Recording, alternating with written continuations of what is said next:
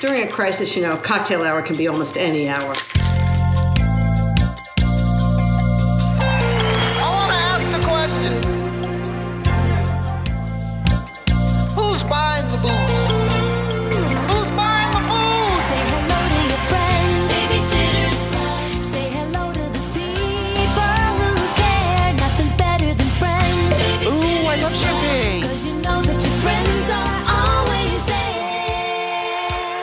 God, these bubbles make me burp. Okay, so Uzi Sitters Club, episode 6. I'm so excited. I don't know why. I think I'm excited because we keep doing this. We keep doing it. I feel like it becomes, we've gotten to a point where I think I'm not going to say we know what we're doing. No. But I think it's more comfortable. Yes. And it's more fun. Not that it hasn't been fun from the beginning, but I think there's less, oh God, we're doing a podcast. Yeah. And more, cool, we're doing a podcast. Yes. Yes. Now we're at the point where I just want more people to listen because the few people that are listening, even some we don't know, are telling us they like it. So yeah. Everyone, please tell your friends to review. Please tell your friends. And to subscribe. And reviewing is key because it helps other people. But yeah, episode 6, it's exciting. Yeah. Oh, you want to know what we haven't done yet? Introduce ourselves. So who are you? I'm Nell. Who are you? I'm Stephanie. This is great. I'm glad we have that outline that yells at us to introduce ourselves. Yes. So, all right, what book are we reading this week? This week we read Christy's Big Day. And last episode, we speculated that this was when Christy's mom and Watson got married. Which was true. But with a couple twists that I did not see coming. No, me neither. Or did not remember. And Karen featured very prominently in this book. I loved it. I feel like for people that did not listen to the Boozy Extra, it's a quick 6 or 7 minutes. Please pause this, go listen to that, and then come back and listen to this. Because I think the Karen from the last book really set up Karen from this book. Yeah, I really think we are starting to get a fuller appreciation for Karen. And she's not really as much of a Karen in training as I thought she was. She's just a little weirdo. Yeah. Yeah. So yes, this book, Christy's mom and Watson get married, but all these other things happen. They think they're going to set a date in the fall, but Christy's mom, who they make a point of saying is really committed to her job, they want to send her on a trip to Europe for 2 weeks. And good for Christy for asking to go. Christy was like, cool, I'm in. I also enjoy that she was like, you don't have to buy me anything, just food. Just food, which, I mean, honestly, as someone who loves to travel, I feel like I'm all in on that. So the date is when they wanted to have the wedding, so that threw a wrench in it. And then they're selling the house, and they thought that the house wasn't going to get sold till the fall, but the guy that wants to buy the house wants to move in July. And so basically they have to have a wedding in 2.5 weeks. And I can't remember. So they end up having the wedding at the house. At Watson's house. Oh, at Watson's house. And was that always the plan? No. Did they say? Okay. It was not. So that was part of it. It's not just like we're going to move up the wedding. It was like a complete, now we got to make something new up. Yes. So that's the gist. That is the gist. Oh, and the subplot, there are a lot of children that need to be taken care of. Yes. All the guests coming in from out of town come with kids, apparently. Yeah.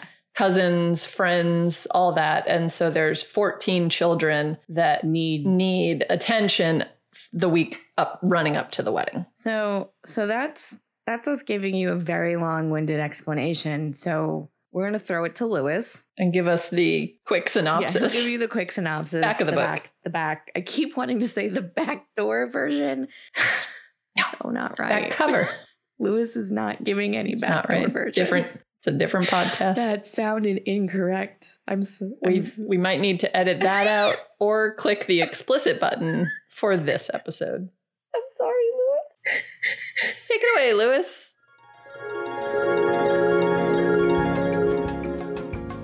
Christy's mum is getting married, and Christy's a bridesmaid.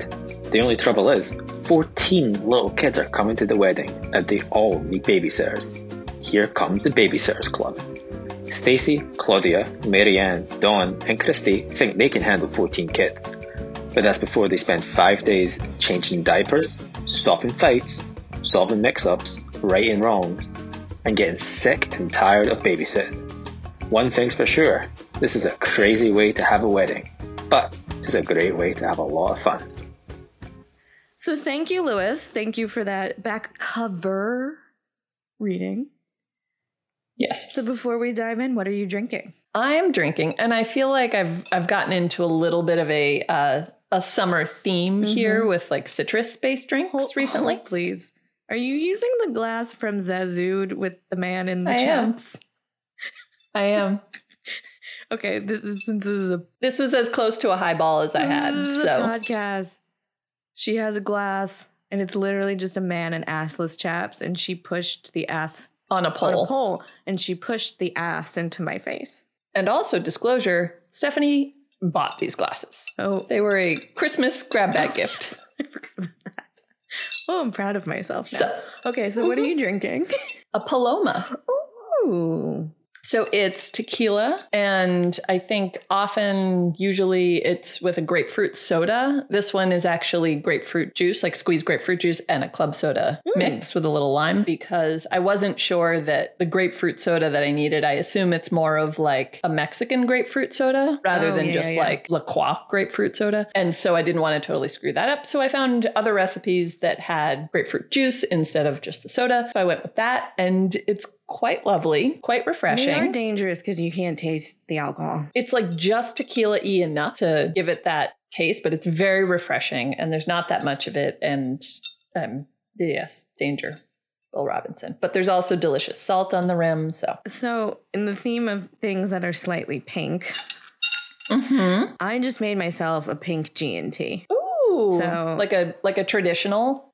Yes. Well, sort of, because you can apparently now buy aromatic tonic water, so you don't even have to deal with the mixing. Hey, sometimes simplicity is key. So I did that, but apparently I did that a while ago because it was just sitting in my liquor cabinet. And I was like, ooh, this sounds good. It's very hot out. We don't record with the air conditioning on.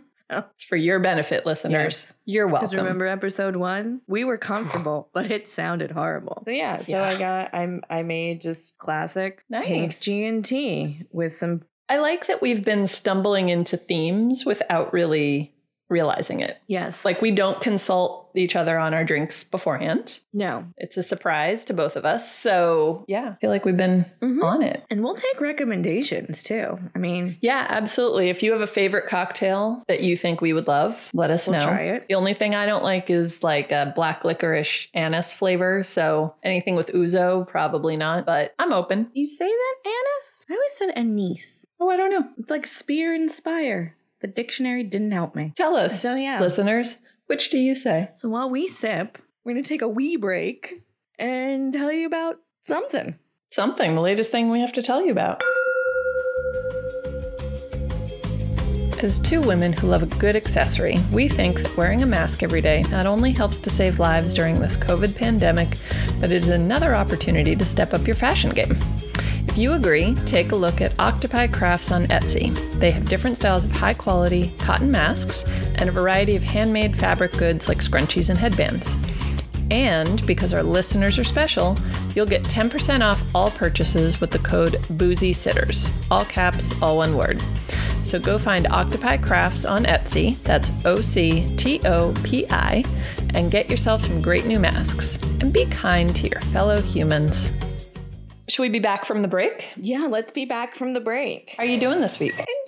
I'm doing okay. I think I'm terrified that we live in a state that the COVID is a I was a roaring back, so that's terrifying. Mm-hmm. But I think I've been keeping myself so busy with so many projects that hopefully one of them will pay me, because I keep not updating my resume.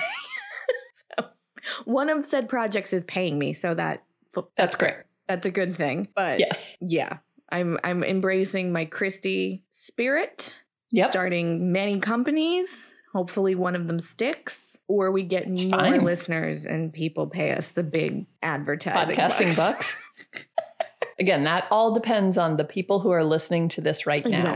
Exactly. If you care at all about us not slipping into COVID-induced poverty, tell your friends. It's not funny, but it's true. How are you? I'm okay. I feel like this week was weird, just in the, like, you know, when you have a 9-to-5 job and you get into the rhythm of a week, and then you have those days where you're like, it's Tuesday, I thought it was Thursday, but like at least there's usually like a rhythm. And I feel like I've gotten into the quarantine rhythm a decent amount, but there were just some things that happened this week that threw me off of my usual rhythm a little bit. And even something a little bit weird, like I went to the grocery store yesterday, and think I've really been going more towards the end of the week or on the weekend rather than kind of more in the middle of the, like, it just was kind of this weird thing that threw me off. And so I also went out for a walk in the morning on, I think, Wednesday morning, that threw me off. There were just things that were weird. And so I feel like my brain is a little wonky, but you know. Well, yeah, I understand. I do understand that. I think I've had days like that, weeks like that. It's just weird. Everything is just so, and we keep joking that time is a construct, but it really is. So should we jump into the book? Let's do it. What would you rate this book? I actually think like a 4. Yeah, I agree. Wait, does our scale go up to a 5? It does. Great. A 4. I would do like a solid extended curfew. It it was different in structure, which I liked. It didn't have 9,000 different subplots. No. And they were all kind of woven together a little bit more tightly. Karen was an adorable little weirdo. Karen is so weird. Karen to me is like that precocious little girl that gets away with stuff because her daddy has a lot of money and she goes to a private school. So they... Maybe not really. That was unfair. I feel like she's just strange. I relate. But I feel like she's the kid that didn't fit in exactly to the private school, so they sent her to the other expensive, creative private school. Yes, and that's where she gets away with a lot of stuff. Because her brain is it's all over the place. I love it. That girl is on fire. That girl needs to grow up and be like a writer or something, because she... And I think like maybe that's why she and Christy get along so well, because Christy's brain also kind of is like that, but a little bit in the, now that she's older, in the like, I'm going to form a club thing and hear all the... Her personality to me seems like if you took Christy's personality and Claudia's personality and put it in one very smart... Not that either one of them are not smart, but they make a point of like saying Claudia can't spell with her leaves and neither one of them are really interested in book learning. No. Karen, I think, is that person that's going to finish the textbook 2 weeks into class and then be like, well, I'm going to do 40 other things because I've already read the textbook and absorbed all the information and I'm going to get A's on the test anyway, but now I'm going to go stare at butterflies. And unlike Janine, she's very creative and imaginative, so she just goes places. So I agree. I'd give it a solid extended curfew. I think, you know, we alluded to at the beginning about they had 14 kids that were coming in because people were coming in early to help, because since the wedding was 2 weeks away, there were certain things that they couldn't get people to do in time. So they got a caterer for the main meal, but the caterer couldn't handle the hors d'oeuvres. So it's just like a bunch of... For those of you who can't see it, Nell's trying to pick up her drink without having it make noise, I think. Yeah, and I can't do it. The straw keeps hitting, and then the glass stuck to the coaster. It's fine. It's all good. No, she's drinking it like a small child. Now I'm just narrating now. Great. So they've got a bunch of adults who probably aren't great at catering, making hors d'oeuvres, which I did appreciate she defined for the children. Yes. But where are they going to put all these kids? Because apparently every family in this book has 9,000 children. Yes. So I think we had like four, I can do math, totally. It was like four different families with 3 to 4 kids each or something like that. Again, some of them were cousins. So there's two. Christy's mom, I think, had two sisters. Sorry. Yes. Two sisters. And each of them comes with a husband and kids. Mm-hmm. And then Watson's friend comes with his wife and kids. And then I think there was another group. Karen and Andrew. And David Michael. Yes. And so David Michael. So then there's like the family kids. What I do think is funny is that they're freaking out about 14. Why? 5 girls watching 14 kids, where in Dawn's book, there was 3 girls watching 12 kids because Jenny Prezioso just showed up. And I was like, the kid-person ratio is about the same. Yes. But it is for a week. Think it's for a week. So basically they are, for all intents and purposes, running a camp in Christy's house. Yes. And I think they come to it pretty quickly. Like Christy and her mom are talking. And I think the depiction of an adult absorbing all this information and like quietly or not so quietly freaking out, the more she realizes, the more she has to do from a kid's perspective, is on target and hysterical. Yes. So the more Christy's mom, who we learned her first name, and now I wrote it down. Yeah, that sounds right. But like now she's no longer Mrs. Thomas. Now she's like Elizabeth Thomas. Anyway. And then is she going to be Mrs. Watson, whatever? Brewer. Yeah. So as all of the things start to go in her head, she's like, and then this, and then this, and then this. And it's like dominoes of everything she says means something else. And Christy's basically like, why don't you go call Watson? Yeah. And she's like, I don't think she heard me. And then all of a sudden her mom's like, I'm going to go call Watson. Christy's like, that's a good idea. Yeah. And it's that she's so overwhelmed. She's first overwhelmed about the wedding that is now in 2 weeks. And then after she talks to Watson, she realizes she also has to pack up the house. And like part of the freak out is, what are they going to do with all these kids? And Christy suggests, why don't you hire the Babysitters Club? They could all come over here. There's 5 of us. We have a couple other appointments, but we can move them or figure something out. And then Mrs. Thomas says, okay, we can pay you guys $1,000. I will admit, I did the math on that to be like, what is that an hour? And I think it came out to be not that far off from what I think I was making when I was babysitting or something like that. Like it actually wasn't, for all the like people who can do math in their head real fast. Like right now they have a number in their head and they're like, duh. But I think I don't have that in my head. But and you're just doing one-off babysitting jobs, someone's saying, here, we're going to give you each $200. Oh, yeah.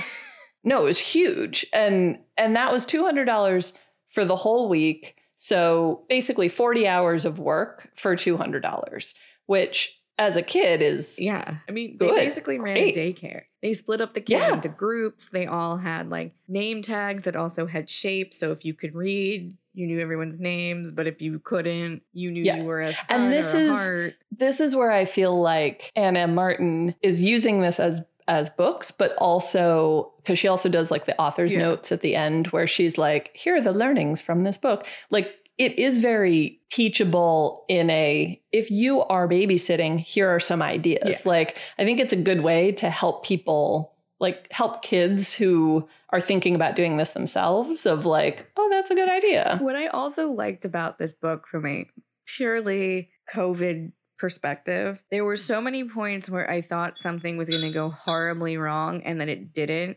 And that for me in my current state right now, this very red hot second, I just needed something that was good and pure. Yes. And it was, there were challenges. So small things like back to Karen, Dawn, in Dawn's group is Karen, David Michael, and Brewer, some other kid, some cousin, whatever. They're all around the same age. No, it's like a Breck, something, whatever, something with a B. She takes them. But it was, I also remember it because it was weird that like his siblings had names that were very kind of traditional. And then it would literally be like Elizabeth, John, and Breck. It was something weird enough that Marianne, when she was taking notes, had to ask Christy, is that a boy or a girl? Yes. So Dawn takes them to, there's one day where they all have their own separate little field trips. And Dawn's taking her group to the elementary school playground. And on the way, Karen decides to tell them that the Martians are coming. She heard it from a big kid. And she makes a point of saying that a big kid that was older than Dawn. And that the Martians were coming tonight and that they all had to hide underground. And David Michael's freaking out like in a basement. And she's like, I don't know. They just said underground. And he was like, we don't have a basement or something, like whatever he asked, like, is it this? Because we don't have that. Like, I think maybe they had a basement and then Brick or Brock or whatever was like, they don't have a basement at the hotel, which was a that's what it was, and made me laugh. I don't know why. Yeah, they like there was a lot of logistics in this book. Maybe that's why I liked it. It was a lot of planning and logistics. Like there was when they're talking about who's coming in, they're like, cousin so-and-so will be staying at the Ramada Inn. So-and-so will be at the Howard Johnson. Like what is happening? Okay. So they get, so Dawn is trying to, she basically tells them to stop and then kind of ignored them. She's like, it's pointless at this point. And when they get to the playground, because it's summer, there's a counselor there who's got activities and. Which seemed like, I was a little confused. Like, is that someone that's employed by the, I know I'm getting into the nitty gritty, but like, is that like a city employee where that's how I took it. They just have like a counselor at the playground all day long for kids that might show up. And then I thought, how Connecticut. I took it as like, if you know how like the library in the summer has like kids camp stuff that. Sure. You know, it's not all day, but like sometimes like teachers will go and throughout the summer instead of being a teacher there, whatever. That's how I read it. Sure. But I don't know, New Jersey and Connecticut aren't that far. Well, it seemed like not a bad idea. You know what I mean? Like, great. And Dawn was trying to get them to sign up for this puppet making contest. And they were like, no, I want to go by the swings. And talk about Martians. A child comes running around and she sees that Karen is over there talking to Martians about everyone. And she literally just made a whole playground of children cry and got asked to leave. Yes. And she even was like, I thought about making her apologize to the like playground counselor. But then like I looked at the playground counselor and decided like, let's just go. No, just get out of here. Wrong. Yeah. So the other like wedding related plot is Christy. Part of the thing that her mom kind of sells her on. Don't worry, you have to like leave your house in 2 weeks. But here's the sweetener is she gets to be a bridesmaid in the wedding. And Karen's going to be the flower girl. And all Christy's brothers have roles and all of that. And so the only one who doesn't is Andrew because he doesn't want to be in the wedding and he means it. And Watson says when he means it, he means it. He means it. And if he changes his mind, that's fine, but we're not going to force him. She's going to get this dress, which she she keeps referring to as a gown. Separate from Karen's dress, which I think is so funny because technically she's right because it was a long, like Christy had a long dress like to her ankles and Karen's was like a little dress to her knees or whatever. But it made me laugh just because of like proper terminology. And so that was one of the things of like all of the Babysitters Club are so excited about it because, you know, she gets to wear this gown and she gets to choose the color and the fabric and her grandmother Nanny, who we will also get to because I love Nanny. Nanny is a hoot. Yes. Oh my God. Can you see this? Oh yeah. You wrote Nanny equals hoot. She is a hoot, man. She is a hoot and a half. But one of her big things was it's super fancy because not only does she get this dress, she gets to get high heel shoes that were dyed to match. Yeah. And I don't know what about it, but like that just hit something in my head where I was like, oh, remember when that was like the height of fashion. Yeah. The height of fashion, those satin shoes. Like you can see them in your mind. Satin shoes that. Yeah, that made me laugh. She can pick whatever color she wants as long as Karen approves because it has to be the same. So I love that Karen always has some power in the situation. I feel like the adults around her kind of know that if Karen doesn't have some power, things are going to go off the rails. The book also starts with Karen telling Christy about old Ben Brewer who haunts the third floor of their house. She just like made up a great-great-grandfather who like, I don't even remember the story, but he like... Yeah, I don't either. But he basically haunts the third floor. And so don't get a bedroom on the third floor because Also, can we talk about how big Watson's, like, I know they keep saying it's a mansion, but as they're talking about who's getting what. So let's assume that Karen and Andrew have their own room, like just to be on the conservative side, because they don't live there full time. They're still young enough that maybe when they're there, they would want to be in the same, whatever. Let's assume they have their own room. So that's one bedroom. Watson and Mrs. Thomas's room.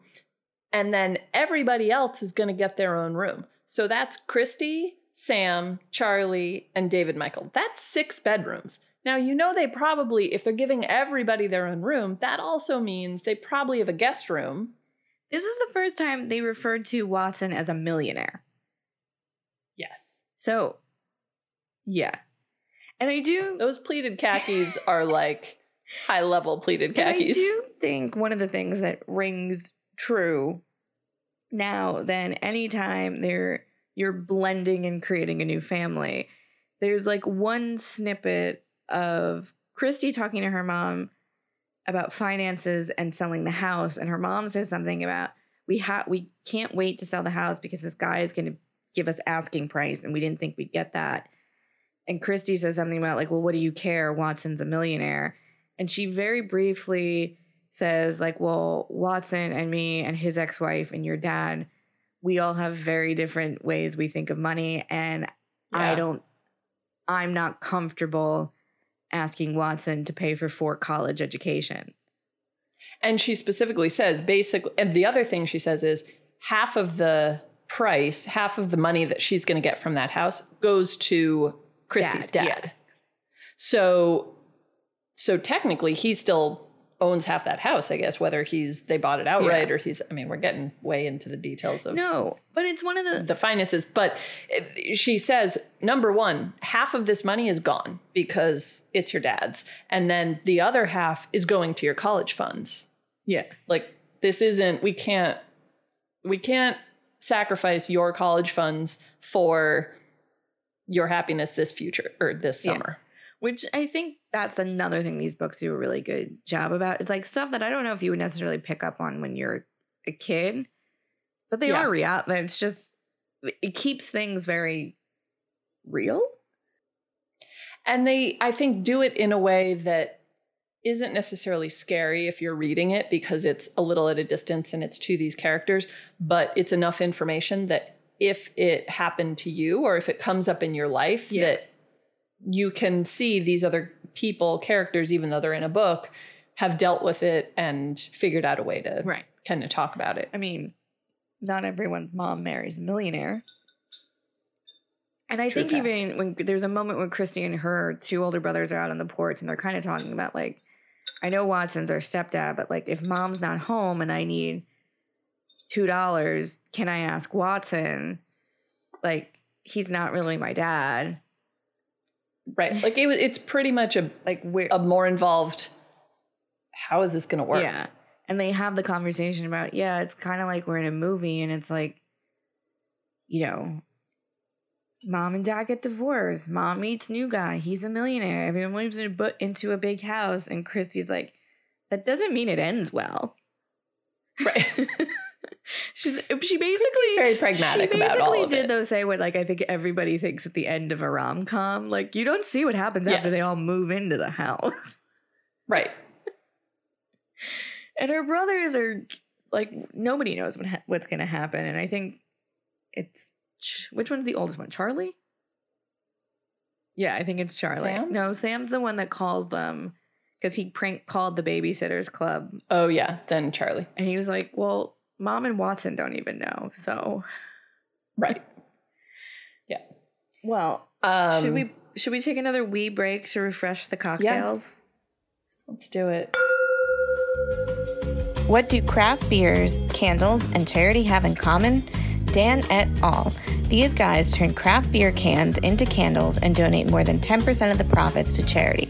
Check out their story and browse their candles at danetal.com. That's DANETAL.com. Okay, so we're back from the wee break. Cocktails are refreshed. So did 12 and maybe a quarter gone already. That's right. We drink during the ad breaks. So, would 12-year-old you have liked the book?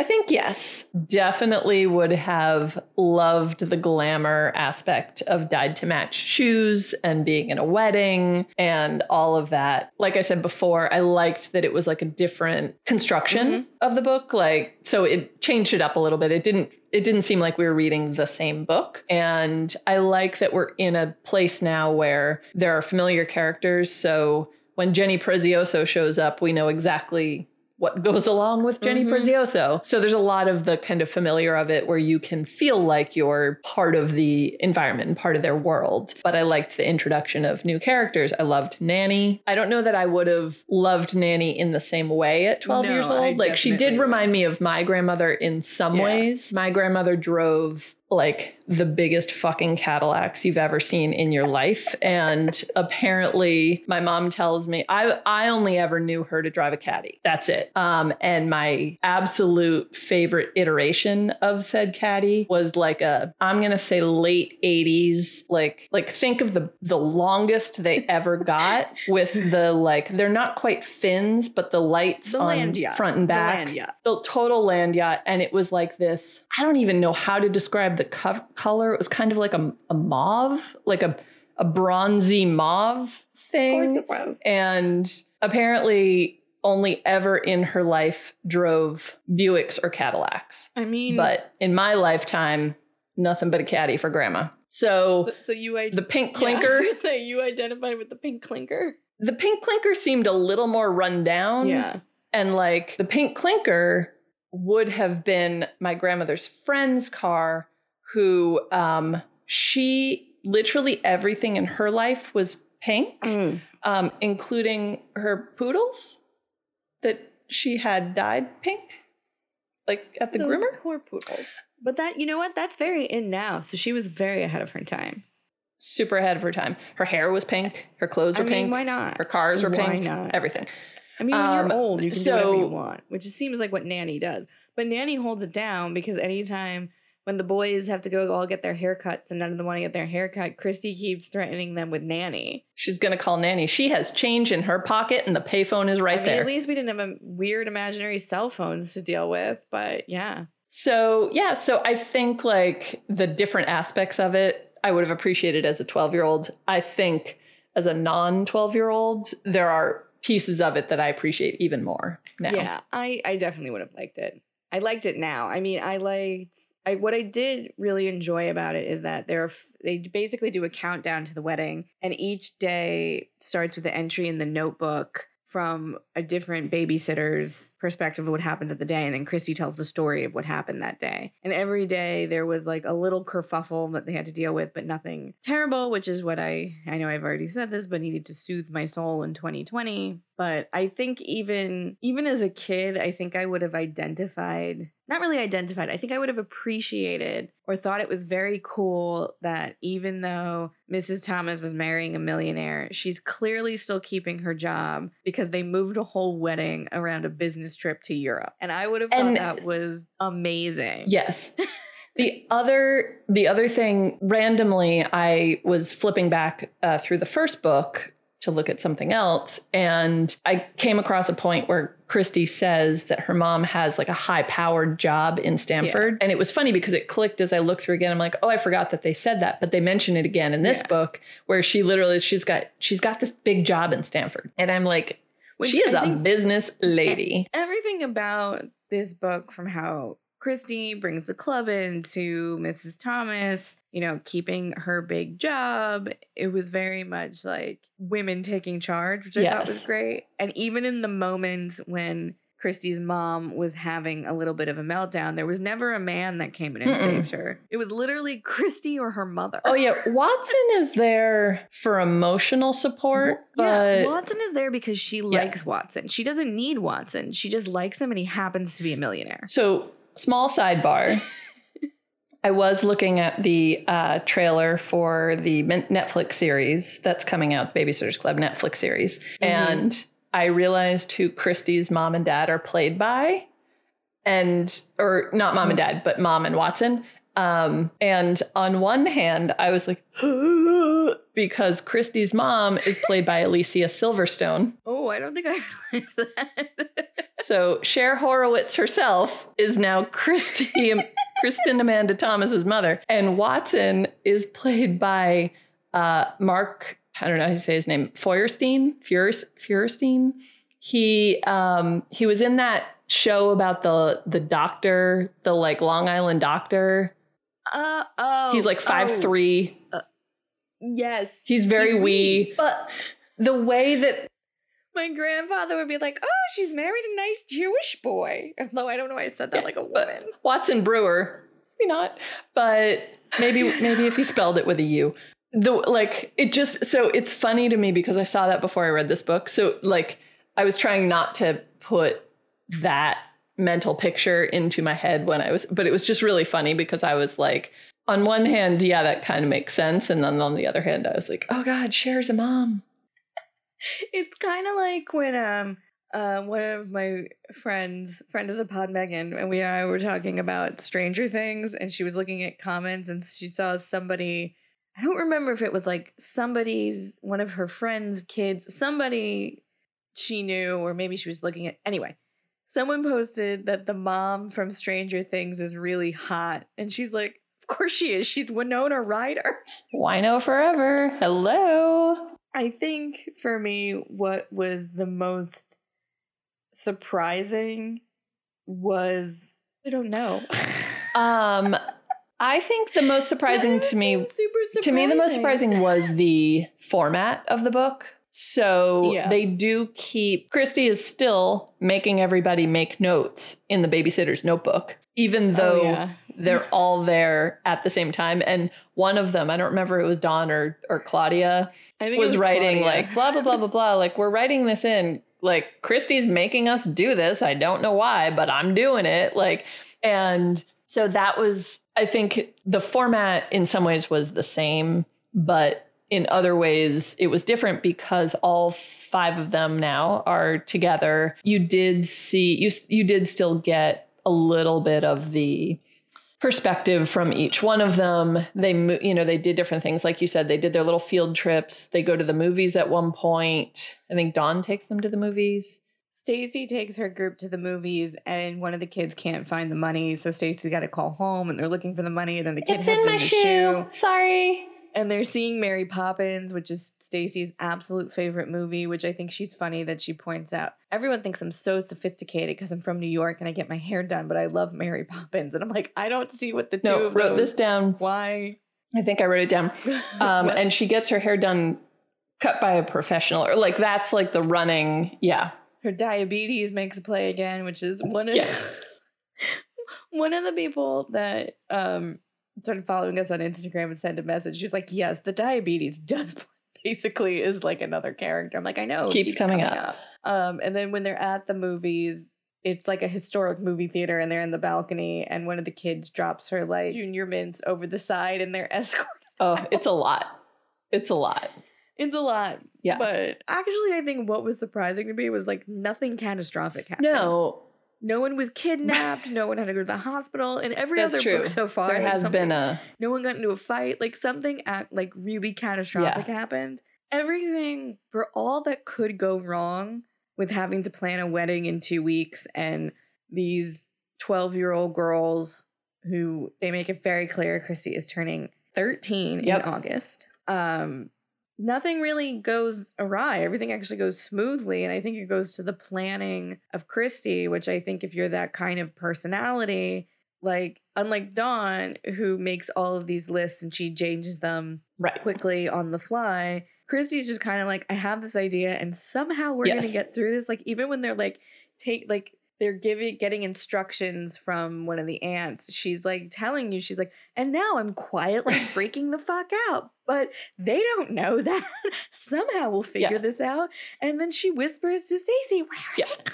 Because so I have two thoughts for that. One is I think that's one of those things where initially Christy and her mom are both like, her mom's like, oh my God, 14 kids. What the hell are we going to do with 14 kids? They're all going to be underfoot. The adults are going to be trying to get stuff done. And Christy's like, the Babysitters Club. And her mom's like, great. Like, it's interesting to me to see how, I mean, let's be real. You're like your mother. I'm like my mother. Eventually, we're all like our mothers, for better or worse.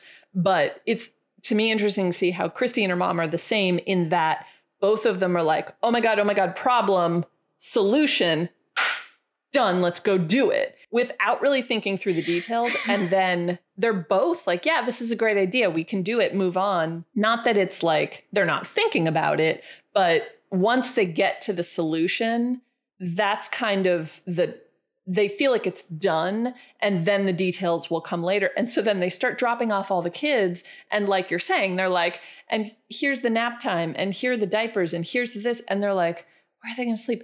Oh my God, we have 2 bathrooms for like not even 14, because then there's 5 babysitters. So like almost 20 people, including 2 kids in diapers.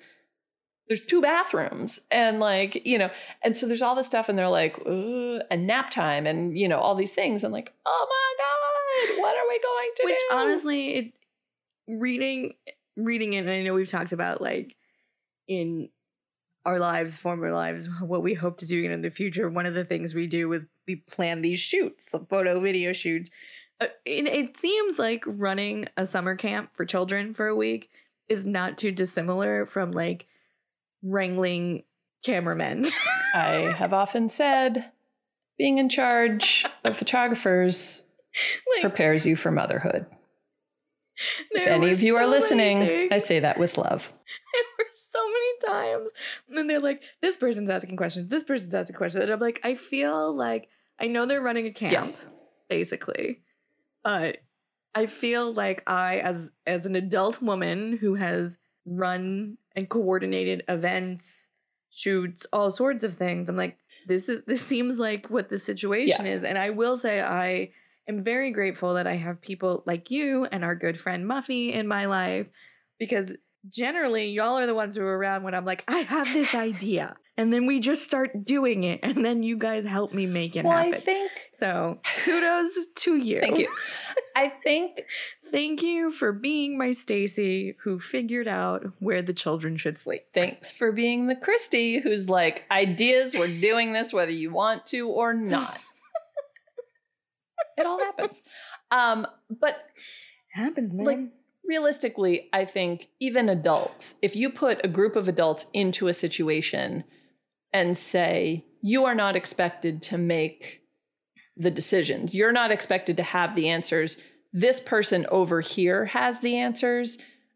Yeah. Adults will be like, well, okay, where do I go to the bathroom? Like the stupidest thing, where if you were on your own, you would figure this out. If you're told somebody else is in charge and has the answers, your brain just clicks off and you're like, I don't, just tell me what to do. My second thought was, in the Christy planning thing, because I wrote notes. That's how I remember. Apparently I wrote notes one time and I've yet to do it again. So. The one other thing that I continue to like about these books is that she does a really good job of creating the book and the narrative and the writing and the tone and all of that to the narrator. And so because Christy is kind of a linear planner, ideas kind of person, every chapter it's countdown to the wedding, 7 days away. Yeah. Wedding is 6 days away. Wedding is 5 days away. And then halfway through, she's like, it's Wednesday at 1:30, which means we are exactly 2.5 days down and we have 2.5 days to go. Which is, as much as a planner as she is, that is also right around the time she realized she has yet to get a present. Which I was like, that's a very nice thought. I don't think children are expected. But I think that's just how her brain works. She's like, these presents are coming in. I should get a present. And so now she's obsessing about what this present should be. Then she says something to David Michael, and he's like, do I have to get a present? She's like, well, that would be nice. He goes, can you help me with a present? Can you tell me what to get? And she's like, damn it. But I do enjoy, though, that she actually just doesn't. She finally figures out what she's going to do, which she realizes at the wedding when she sees how happy her mom and Watson are, and their arms are entwined. And she ends up having Claudia help her make a family tree for their new family. And then as she's doing this, David Michael comes in and goes, I'm gonna get a goldfish. And she's like, great, do it. She's like, great. And she's like, and he did. Nanny probably helped. Nanny probably helped. Nanny was fantastic. But overall, it was just a book that as an adult I needed right now in my life, which sounds crazy. But I mean, but I think that's partly nice why we're doing this. You know what I mean? Like, it's nice and nothing crazy happened. It was like, oh, look, you can be an adult woman with a high powered job in Stanford and 4 kids and still find a millionaire. Did you have, I know you didn't really have a surprising part. Did you have an expected part? Or does anything now strike you as talking about things that I said wasn't surprising? I actually think a lot of it was surprising. It was surprising to me that Christy didn't freak out about everything. It was surprising to me how smoothly everything went. The only thing... It was also surprising that Karen turned out to be such a delightful weirdo, because we also haven't talked about how they picked a certain power, blah, blah, blah, the drink too. About the petals. She wanted yellow petals to throw, but they had strong feelings. And then it turned out they couldn't get the yellow one, so it had to be white. And she goes into white magic. And Morbid Destiny has black magic. And the magics are gonna clash. Yeah. And then Morbid Destiny just pops up at the wedding, and Karen is like freaking out because she's like, she just shows up like in the line of people. But who was it? Stacy. Stacy all of a sudden, like, and in my head, I saw that like universal, like hands in front of the face, like waving madly, trying to get someone's attention. Like Stacy tries to get Christy's attention while Christy is standing up at the altar, basically, like freaking out. And Christy's like, cool, what? And then realizes that Karen is about to just go off on Morbid Destiny. And it was just, it was amazing. So, and then somehow, like, Watson came around and literally just put his hand over her mouth and she bit him. I think that, like, I think as an adult, you appreciate Watson. And as a kid, reading these, you would never appreciate Watson is. Watson actually seems like a really cool guy. Yes. And when you think of it, like, cool in like a college radio kind of way. Right. Like he was cool in college, but like in kind of a nerdy-ish sort of way. Or he always wanted to, like, he never really got his artistic opportunities. Yes. He was the guy that listened to good music, but he wasn't like the dude in the band, so nobody really knew he was cool. He played saxophone in the band, but always really wanted to be in jazz club. Yeah. Like, you know what I mean? Or like one of those, like, he just never found... I think we're talking about two different bands. Huh? Because why would you play a saxophone in a band unless you're in a ska band? No, like marching band. Oh, I was talking about like a rock band. No, I was thinking like he played an instrument. Pick an instrument, whatever it was. I see where yours is going. Yours is going is that he was in marching band and he wanted to be in jazz band. And I was going with he was in, you know, the rock band, but he was in marching band. Either way, he was in marching band. Clearly. I mean, but yeah, I feel like Watson. I also wrote down this quote because I feel like it sums up, and I forgot to write down who said it. I don't think it matters. Probably not. The quote is, "Karen always makes things more interesting," which I feel like, and I'm pretty sure it was an adult that said it, like whether it was Watson or probably Watson. But like, I feel like that's one of those things you say about a kid that is precocious and is like, she is a handful. She's a lot. Handful. Like, she's a lot. Handful. She's a lot. She's a hand pie. I also kind of identify with Karen as well. But weirdly, I feel like my very little kid self, I was 100% a Karen. I saw witches everywhere. And then I went through a period where, because with a kid like Karen... she gets told too many times she's weird or to just shut up or be normal. What happened to me, I just shut up for a very long time. And it wasn't really until I hit 30 and I just stopped caring. And now we have a podcast, ladies and gentlemen. Where I re-embraced it and now I want to be a witch again. I got some basil for you. I have a whole book. And I was reading up on it's apparently called holy basil. And you make a tea... the whole thing. I also, that made me think of when the oldest kid, because they also recreate a wedding with all of the children to help get them prepared, which was Claudia's idea, which actually was quite brilliant. Luke, the oldest kid, he was the minister. He looked to Stacy to be like, is it? And she was like, holy matrimony. And he goes, I now join you in holy moly.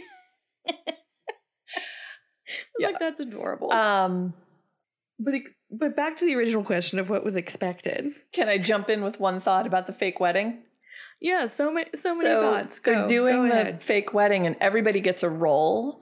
Everyone is somebody that's going to be in the actual wedding the next day, so that they can kind of understand who's doing what. And Ashley, who's one of the slightly older kids, she's the cousin on crutches. She plays the mother of the bride, and they get into like a little bit of an argument. I forget who's playing the bride, but is it Karen? Karen. Yeah. It's Karen and David Michael. Yes. Karen and David Michael are getting married. So Karen's playing the bride and Ashley's playing the mother of the bride, and they're like, she's saying something, and they basically get into it a little bit, and they tell her to stop. The babysitters tell her to stop, and Ashley says, aren't mothers supposed to complain?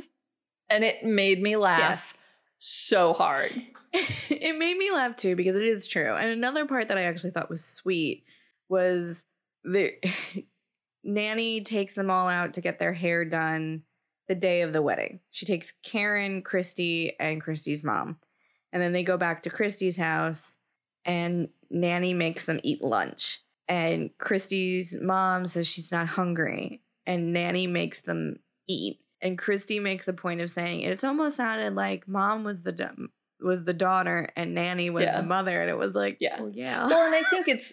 but it was very sweet, though, because it was like she was realizing, like, oh, there was a point where my mom was me and nanny was my mom. Yeah, because I think as a kid, you can intellectually understand that your grandmother is your mother's mother, and that means they interact in the way that you would interact.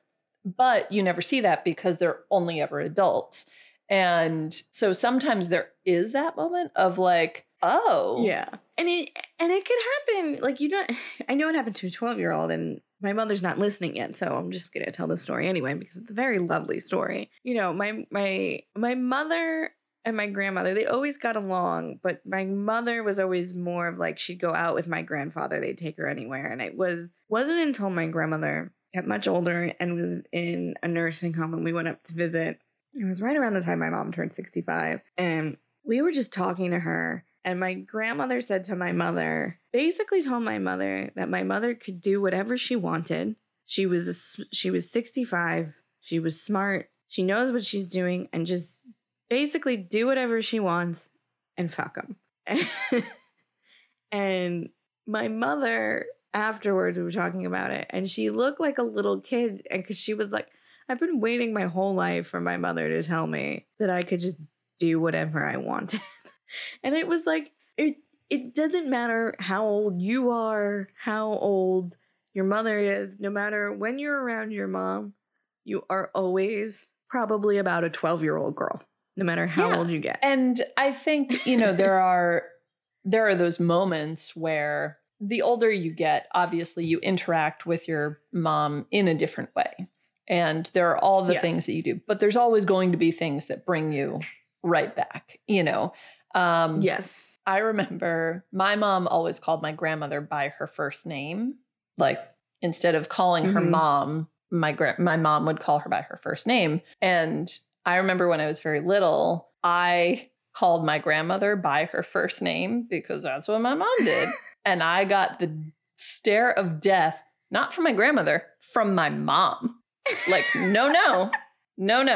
That's not like, this is a mother-daughter thing. That's over here. This is a grandma-grandchild thing. That's totally different.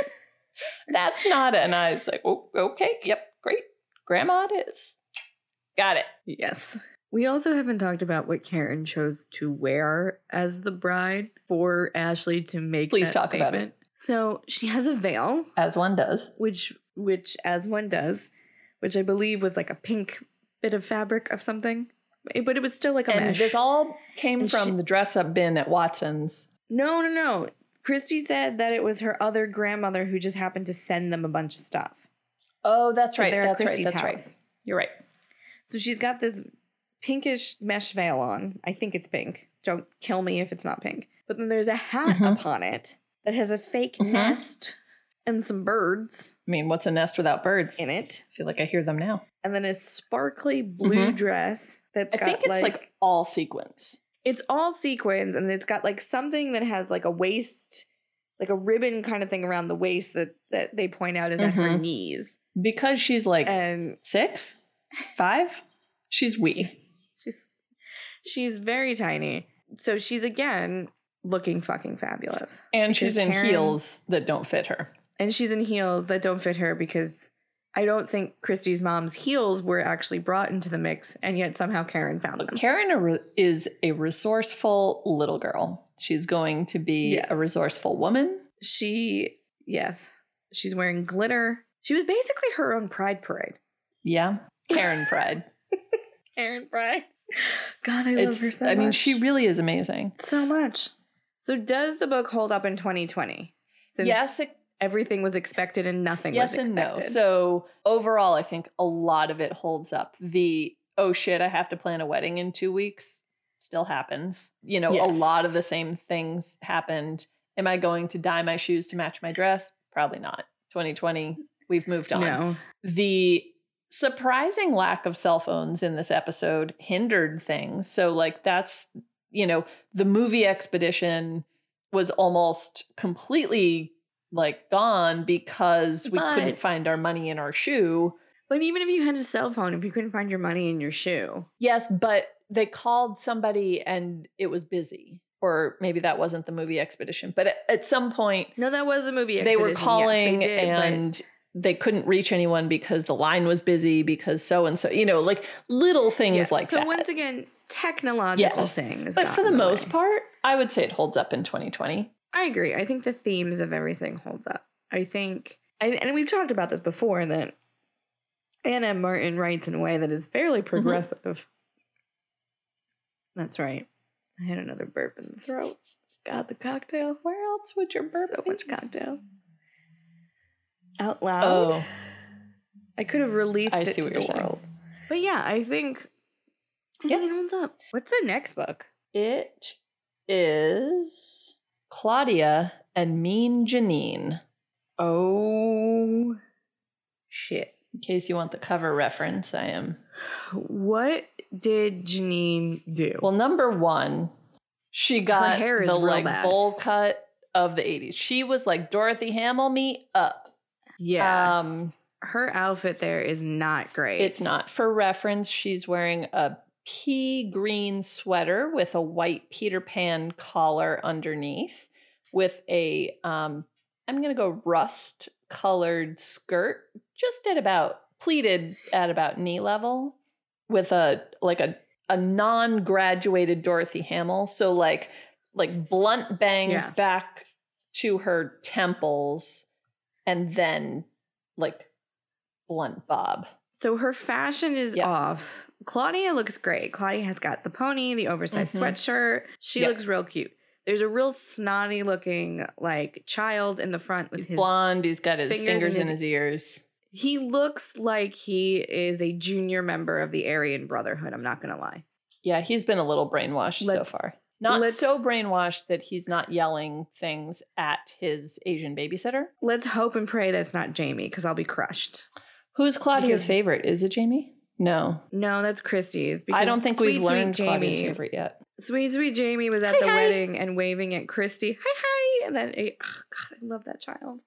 I'm like weirdly becoming emotionally attached to the children. Why weirdly? This is what books should do. You should be emotionally attached to the characters in your books. I'm emotionally attached to Jamie. I'm weirdly attached to Jenny Prezioso. Love a Jenny Prezioso. That girl is going to grow up and only want to wear like ripped jeans. Yeah. Yeah. So Jeannie, what did Mean Janine do? I think she's clearly pissed off Claudia. I think perhaps that Janine just gets so tied up in her own, like, this is what's right and this is what's wrong, that she starts to like horn in on the babysitters. So like she gets in on their meetings and she starts to like say, well, you're doing this wrong. And then everybody gets mad at Janine. And so then people get mad at Claudia. So with that, I think we've hit on it. We're going to read Mean Janine and we'll go from there. So cheers, everybody. I don't think we had an official question of the week, but or question of the episode, but there was a question way back when. So if we asked a question, we're still looking for more information on diabetes. Totally. So and cocktail suggestions and so all cheers. Of it. Yo, cocktail suggestions. That was the question. Cocktail suggestions. Tell us your favorite cocktail. What's your favorite cocktail? What cocktail should we drink? We'll make it. Bye.